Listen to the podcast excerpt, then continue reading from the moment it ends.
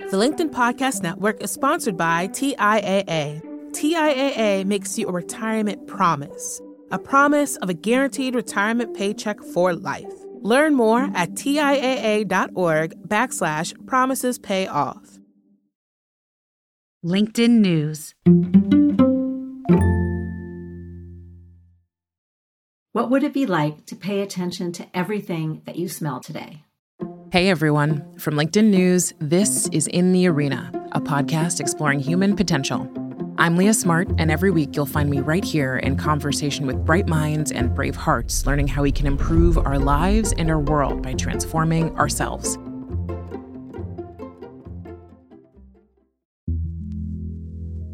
Summer is a time when we all try to unplug from our otherwise busy lives just a little bit. And while vacations can feel rejuvenating, we also have to come home. So we want to arm ourselves with techniques that we can use every single day to feel better. So my team and I were guided by experts to actually experience the methods they use to wake up the feelings and senses we often ignore. And you can do these anytime. Why? Well, because becoming more aware of these is essential to building the muscle of self awareness, enhancing well being, reducing stress, heightening connection, and so much more.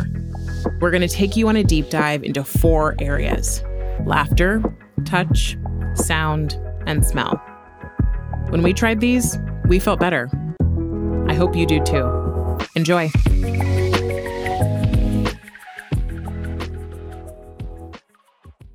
Today, I'm talking with Rachel Herz. She's a neuroscientist and world leading expert on the psychological science of smell. And she's diving into how smell is tied into our identity, our relationships, and our emotions.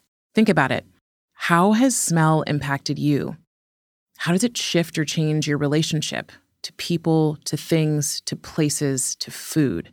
A whiff or even a passing fragrance can take you right back to a moment, a place, or a person. So, of course, I was curious about how all this ties into the way we experience the world and what we can do to improve our experience with smell to make our lives better. So, here's Rachel, ready to reintroduce you to your sense of smell.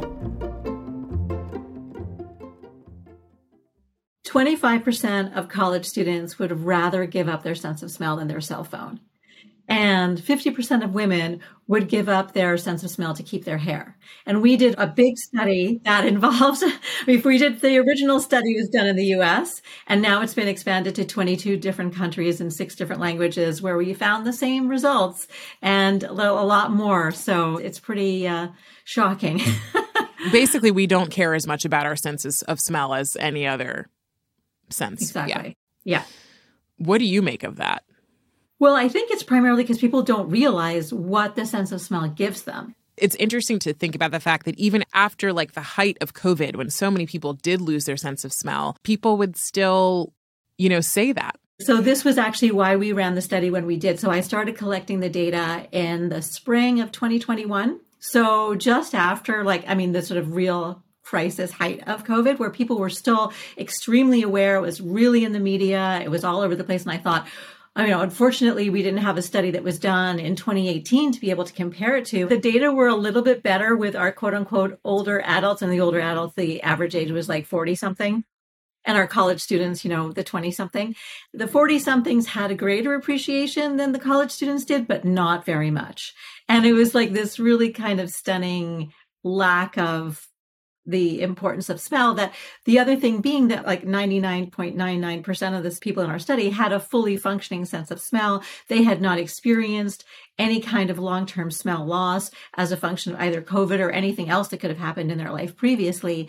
I mean other upper respiratory tract infections actually also can cause smell loss but prior to covid it was not something that many people knew about or it wasn't it was definitely you know much more of a rare phenomenon but the people who have suffered even brief smell loss from COVID told me during COVID, because I, I talked to tons of people during that time and actually was a kind of a boon for my research, that it was the worst symptom that they experienced, even though they were extremely sick. So these were people that were also extremely sick and losing their sense of smell, even though it was just temporary, was absolutely horrific for them. And people who've had long term smell loss from COVID, and there are actually about 30 million people worldwide who've really suffered as a function of this, and we don't know when they'll get it back. And hopefully, most of them will get it back, but there's a probability that some percentage of them will never get it back. And those people's lives are upended in ways which people with a fully functioning sense of smell have no idea about. I mean, literally, our sense of smell impacts every aspect of our existence. People think of food, they think of safety, like I can't smell the smoke or something like that. But really, it's about everything. It's about our sense of self, our identity, our social relationships, our intimate relationships, our memory, our cognitive skills, our sense of self, are complete aspects of our quality of life. People often erroneously sort of mistake quote unquote taste for smell. So everything that you experience when you eat, for instance, is from a taste perspective, only salt, sour, sweet, and bitter. And if you understand what umami is, then also umami. But everything else comes from breathing while we're eating, which is actually stimulating our sense of smell, which is where we get flavor from. So, for example, bacon tastes like salt. That's all you're getting from a taste perspective. But the flavor of bacon comes from the fact that we are breathing and the aromatic molecules in our mouth go to the olfactory receptors through inhalation and exhalation while we're eating. And that's how we get the sensation of flavor. But because the food is in our mouth, we think it's coming from our mouth and we say taste, but it's really coming from our nose and the brain knitting it together. Uh, one of my best friends does not have a sense of smell and she never has. Mm-hmm. And so when I met her, I always forgot. Like it was just something I wouldn't think about. I would assume that she knew and I'd be like, oh, that food smells so good. Or like, you know, that person smells or like, you know, yeah. whatever it is. And she's like, don't forget, I never know when yeah. that's the case. You know, like I don't remember anyone's smell. I don't remember anything like this. So COVID was the first time that she's like, you know, these 30 million other people have joined her in this experience. Mm-hmm. Yeah, it is quite a bit different for people who who have what's referred to as congenital anosmia, so that she was born that way, versus what's referred to as acquired. So you had mm. a sense of smell and then you lost it. Right. And the people who had it and lost it are the are much more negatively impacted than oh, people who never had it. Oh. So your friend is actually lucky. she doesn't know what she's missing, yeah, right? Exactly. And her brain is actually wired somewhat differently. I mean, to kind of compensate for not ever having had those experiences. So she's not really missing out on her quality of life the way someone who had it and then loses it ends up suffering. So tell me how the sense of smell relates to all of these things you just mentioned our identity, our relationships. The thing I love about what I get to do on this show is I get to learn from people who can educate us on things that we didn't necessarily learn early on in life or in formal education. This feels like a thing that none of us really learned in depth. And so we so take it for granted, such that we'd give up our sense of smell before our cell phone. So tell me about it. so, I mean, you're absolutely right. And I love that you pinpointed this idea that we don't learn about it early in life. Like your mom never said, Oh, oh, look, smell that rose. That smells like rose. She said, oh, look, that's a rose. See that thing? It looks like a rose. Or listen to that sound. It's the sound of a car horn. Like you never actually got smell and tell education. They're not really mapped onto your general world by parents or teachers. And that you just form personal relationships, but it ends up being a piece of the fabric of all of our existence. And the reason why it's so fundamentally and deeply tied to our experience is because of where in the brain the sense of smell is actually processed.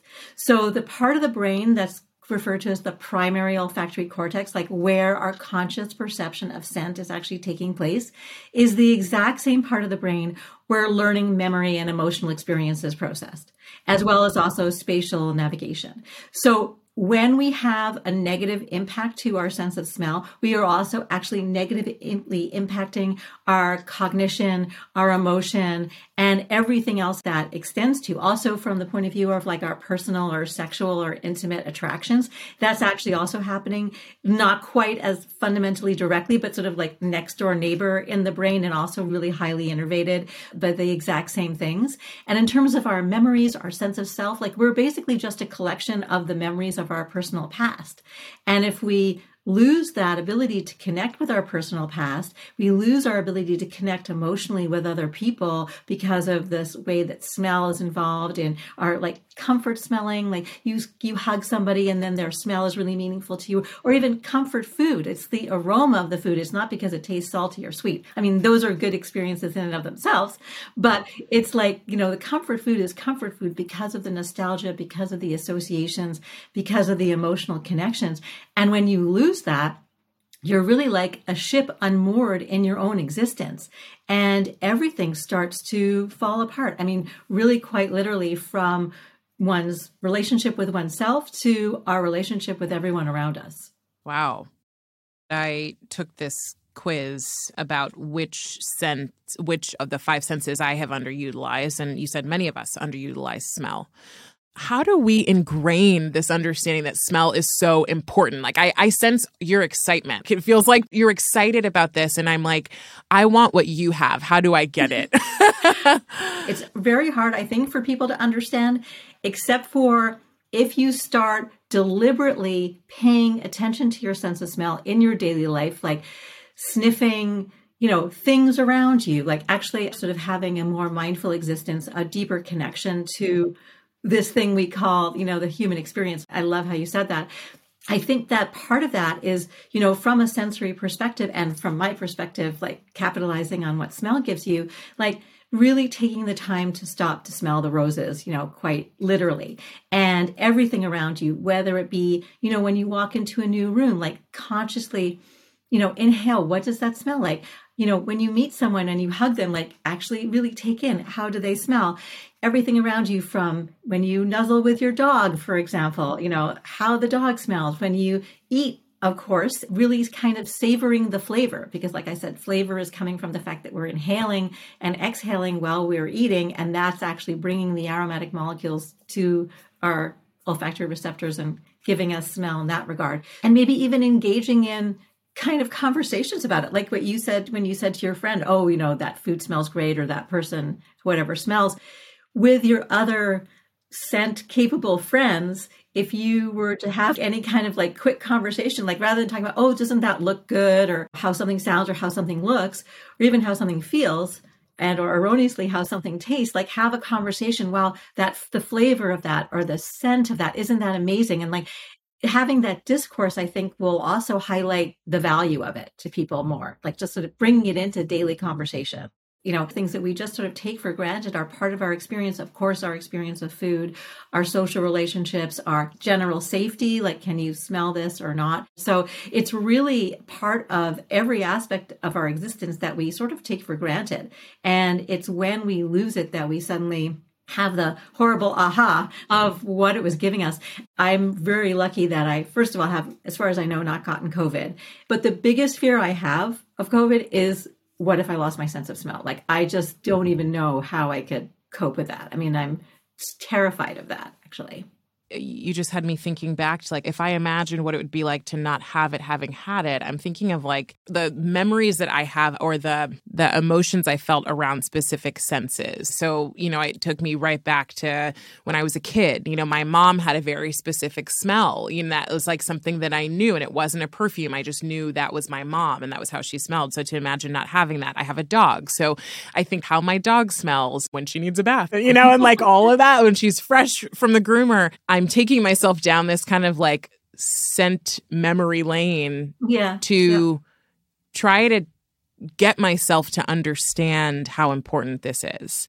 Yeah, I mean, I think you've just hit the nail on the head with everything that you've just said. Not only are you going to be appreciating what your sense of smell is giving you, but actually, when you pay attention to smelling, you use more of your brain in smelling, so you can actually smell more.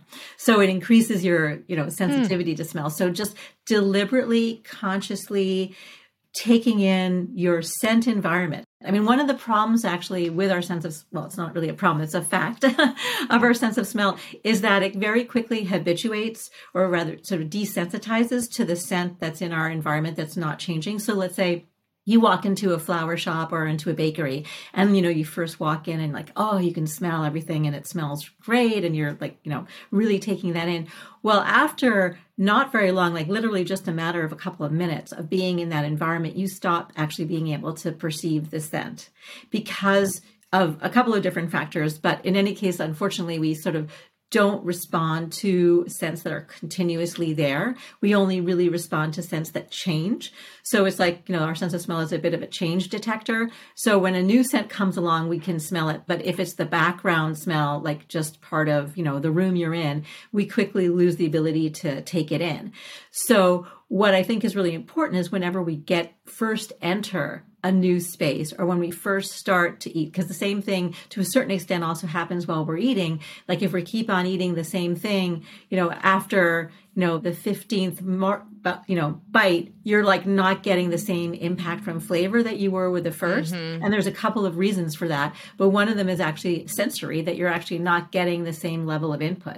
And so i think it's really important sort of as we begin any experience to sort of take in what is the scent, what is the aroma, what is the flavor, what is it, and then sort of appreciate it. Because even if we really wanted to, after 10 minutes or whatever the case might be, if we started to really pay attention to smell, then it would not be something that we could detect nearly as well. We're going to take a quick break. When we get back, more from neuroscientist and smell expert Rachel Herz. The LinkedIn Podcast Network is sponsored by TIAA. In the last 100 years, we've seen financial markets swing, new currencies come and go, decades of savings lost in days, all showing that a retirement plan without a guarantee, quite simply, isn't enough. So, more than a retirement plan, TIAA makes you a retirement promise a promise of a guaranteed retirement paycheck for life, a promise that pays off. Learn more at TIAA.org backslash promises pay off. Hi, I'm Tomer Cohen, LinkedIn's Chief Product Officer. On my podcast, Building One, we dive deep into what it takes to build great products. Recently, we had Zach Perret, the CEO of Plaid, and he shared about his struggles building a financial app for consumers and how he was able to turn it all around with a critical pivot. Take a listen. I personally couldn't resonate as much with the consumer set that we were trying to reach. I just didn't have that level of empathy. When we made the shift to building a B2B product, though, I was building the product that I wanted. My co founder and I were creating the product that we wanted ourselves, and we had so much empathy for what that product was. Such a great insight. You know, in that sense, we got lucky because we were, we were creating a thing for ourselves. And then the people that we were talking to also had the same problems we did. They were fintech developers. We'd been a fintech developer, uh, we'd been trying to build a fintech product for a year. And so we had such deep empathy. We had such a clear ability to. If you want to hear more of Zach Perret's story and the lessons that follow, listen and subscribe to my podcast, Building One. And we're back with Rachel Herz so your third book was called Why You Eat What You Eat. Tell me about the relationship of food, smell, psychology. So the book actually has a chapter that's focused on smell and flavor, but it also talks about how what you eat might change your mood, as well as how your mood can alter your perception of what you're eating. So the book sort of combines the sensory, the psychological, the neuroscience, and actually also the social interactions you're experiencing while eating and how those all interact with each other to sort of create the impression of food that you're having at any given moment. And my goal in writing the book was really, and I think you in particular can appreciate this, is was sort of teaching people what's going on, like all the different things that are impacting them constantly while they're eating, so that then they can be aware of it and then feel like they then have control over their relationship with food rather than feeling that food controls them.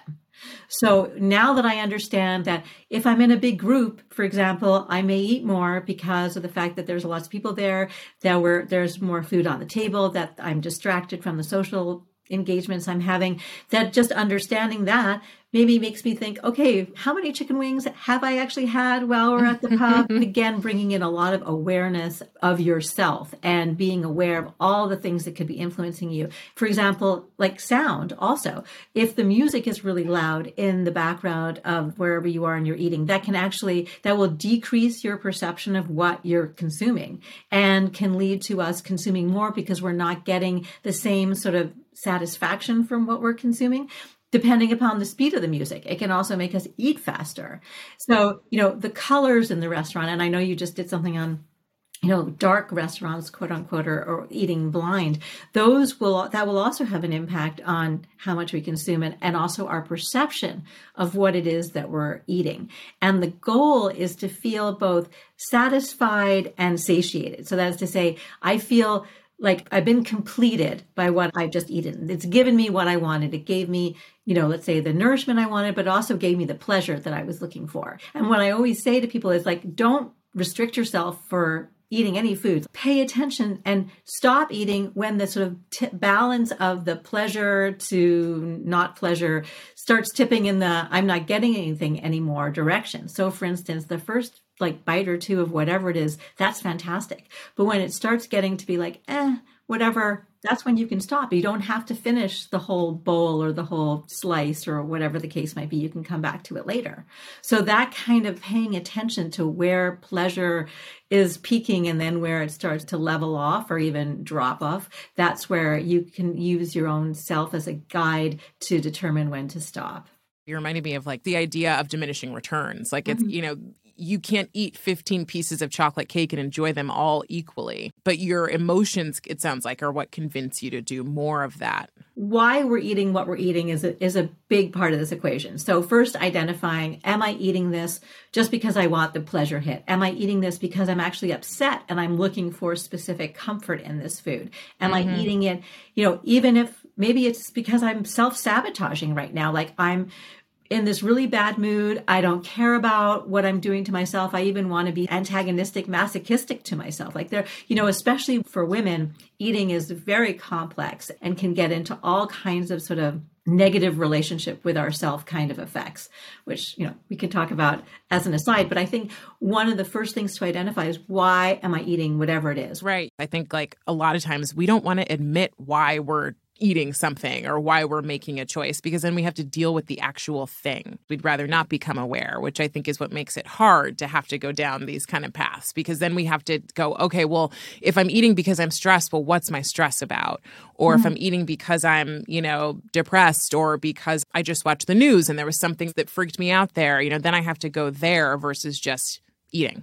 Right. I mean, that's a really excellent point to not want to confront the sort of deeper feelings we're having. We're actually turning to food to get away from those feelings. We mm-hmm. don't want to have to confront them. So I think, though, that you can sort of sidestep a little bit by saying, okay, start off with there was something that upset me or something I feel bad, and I'm going to use this food experience to make myself feel better. Okay, the goal of the food experience is pleasure. Okay, now that's an answer also. But when the food experience starts losing its pleasurableness, that's when to stop. When I think about like foods I can't stand or foods that have just grossed me out or whatever, what is going on there and how can we use your research to maybe shift toward things that we thought we didn't like? Or do we need to do that at all? Uh, well, both questions are great. yeah. you don't necessarily have to eat all, you know, things. You don't have to get over your food dislikes if you don't want to. That's completely fine. But the other thing is, do you dislike it because specifically of the taste? Like, for example, is whatever it is you're eating, is it just too bitter for you? Like, I'm, so there's another thing is like whether or not, I don't know if you know about this or probably do, but there's people who are what are called super tasters regular tasters and then non tasters. And that's mm. actually to do with the genetics of your taste system. And particularly what it sort of translates to is your sensitivity to all tastes in general. Like, so for example, if you're a super taster, you need sort of less sugar, less sort of creaminess to get to your like quote unquote bliss point, but also you're very sensitive to bitter tastes. And so there most bitter things are actually bad for you, which is why we are actually mm. innately avoidant of things that are bitter, but some bitter sense. things are good for us. Like there are various leafy greens which are actually very good for us that we may say, you know, I it would be better if I could actually eat kale and endive and Brussels sprouts because I know that's healthy and that I want to try to work on being able to eat that, even though I have a real sensitivity to the bitterness in them and it's making me dislike them. So there's things that you can do in preparation of those foods, if you are a super taster, if you find them like really unpleasantly bitter, to make them in such a way so that the bitter is less bitter. I mean, one of the one of the tricks actually for super tasters is to use more salt, even though salt also in, in large quantity is not the healthiest thing necessarily. But salt actually will block the bitter taste of of these bitter leafy greens. Also, you know, doing various things with actual sugar. So caramelizing and for the specific foods too, you can look up recipes on how to decrease the bitterness and make them more palatable for you. The other thing is, you know, is this just culturally or personally, I just don't like. I don't like the texture. I don't like whatever it is. Maybe it's also from something in your past, which is actually uh, flavor related, so smell related, like do you have what's called a learned taste aversion? So I, for example, do for pepperoni pizza. When I was a little kid, I happened to have gotten a stomach flu after I ate pepperoni pizza and was really sick, obviously. And pepperoni pizza being the last thing that I ate prior to being sick is stuck with me as this, you know, food, quote unquote, that got me sick, even though it didn't. And therefore I have this aversion to it and don't want to eat it. Now, not that I should necessarily be eating pepperoni pizza, but one of the things is to be able to recognize, okay, that's the reason why. And if I want to eat pepperoni pizza, maybe I can sort of psychologically tell myself, okay, that was never to do with getting sick. Maybe just have a bite, see if you actually like mm. the flavor, and then maybe try to get over it if you want to get over it. But sort of again, it's like a, it's again about identifying what's the cause underneath this? What leads me to either want to eat this food or why I don't want to eat this food? And once you've understand the cause, maybe you can either seek remedy or, like you said, who cares? You know, just don't eat it. I had a weird experience with peas as a kid, and I, I don't really care about needing to fix that. but it is something that I don't like to eat. So, like, you know, it's it happens. Yeah. Pepperoni pizza I do. I'm like, "Oh god, I really hope I hope you enjoy it." At some point. My husband and I would go to Red Sox games. Getting a slice of pizza was part of the game day experience, and he always wanted to get pepperoni and I always wanted just plain cheese, but I would, you know, take a bite of his like okay you know this is really this is good but i'm just not going to go as far as ordering it mm. can we undo emotional experiences through smell like it's it feels like there's an input that's related but i'm wondering if there's like an undoing Yes, so that's a fantastic question. So, one area where this is really significant actually is in post traumatic stress disorder, where a scent becomes part of the trauma trigger. So, for example, if the person who was assaulting you was wearing a particular cologne, or if you were in a combat situation and there was like the smell of burning hair or something along those lines where you now have this trigger which is a scent which is leading to this really emotionally traumatic memory you know episode being brought back to you. How do you undo that for example? Now first of all it is difficult but it can be done and you can sort of although it is hard, you know, our first associations with smells are actually the ones that become most indelibly imprinted. But there are ways that we can work with smell to sort of undo those associations so that we can actually get to either having a neutral, at least having a neutral response to those scents in the future.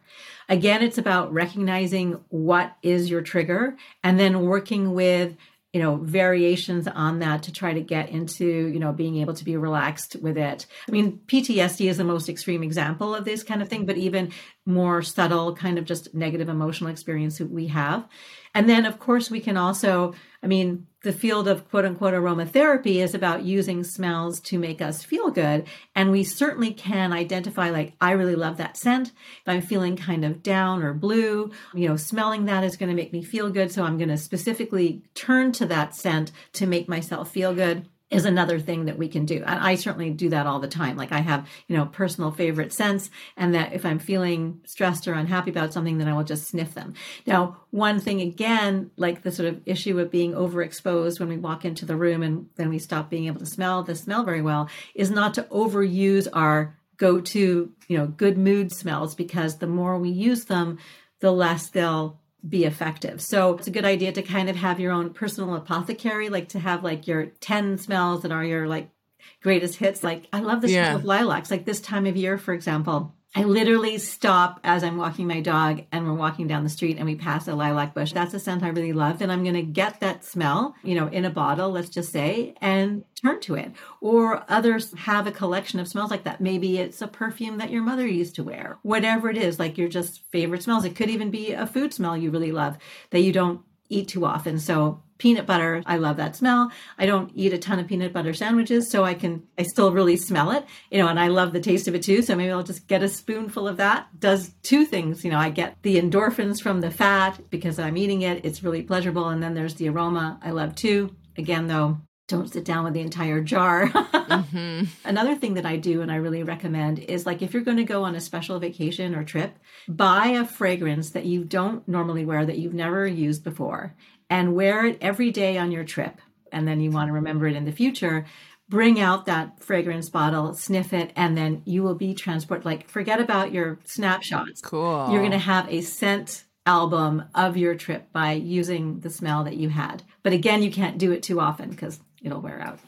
It's so that's funny. I'm like not a great picture taker and a lot of people in my life like do a lot of pictures and I normally find that I just want to take in the thing. But at the same time it's like I don't remember it and I'm like, "Oh, this is a way for me to capture that." Mm, exactly. That's interesting. Yeah and you'll remember it for your lifetime as long as you can still smell. I mean, that's another thing wow. about scent memory is it's extremely enduring. So if you smell something and it's connected to something meaningful for you, even if 20 years have gone by, when you smell it again, you'll be brought back to that moment. Mm. So there's an upside of how we remember experiences based on smell. And then I love this idea of having this apothecary of fragrances. You know, eucalyptus is one of my favorites. But it's funny because I use a eucalyptus body wash and now I can't really smell it in the same way. So it's like it's this there it feels like there's definitely a, an optimal spot that we get to where it it still has its significance, but then if we go overboard, we lose that. Mm-hmm. And then on the other side, like I think of, you know, I grew up in California. There were a lot of fires when I was growing up. And so when I was young, the smell of fire would trigger me, even if it was just like a chimney that had been, mm. you know, lit and was going. And that would, it would immediately put me into this like fear mind of, you know, the fires that we experienced. So we can also, on the flip side, do things to decrease the alarm around that experience. Absolutely. And it's funny that you bring that up as an example because where I grew up on the in the Northeast, and you're not really allowed to do this anymore, but burning leaves to me in the fall, to me, that's actually a really good smell because it's not associated to fear of the house burning down. It's just like this smell of fall and for various reasons just really love that smell. So it's the meaning that we assign to the scent that then determines our response to it. So if you had a meaning that was like, no, I should be afraid of this, this is danger, then that is what the scent is going to trigger in you. If the meaning is fall and fun and playing in the leaves and, you know, whatever the colors and everything else about it, that's the meaning, then it's going to be a really positive scent.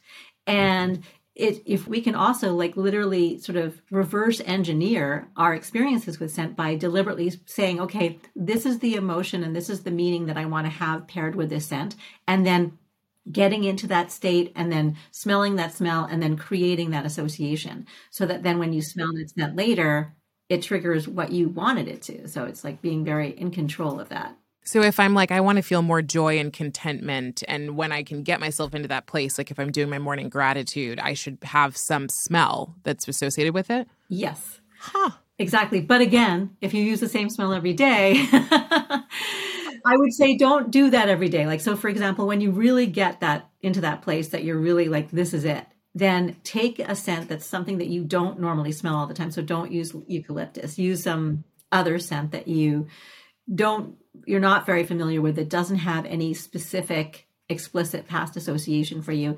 Pair it with that feeling of content peace joy gratitude and then do that maybe just a few times and then later on when you're in a really stressed situation go to that scent.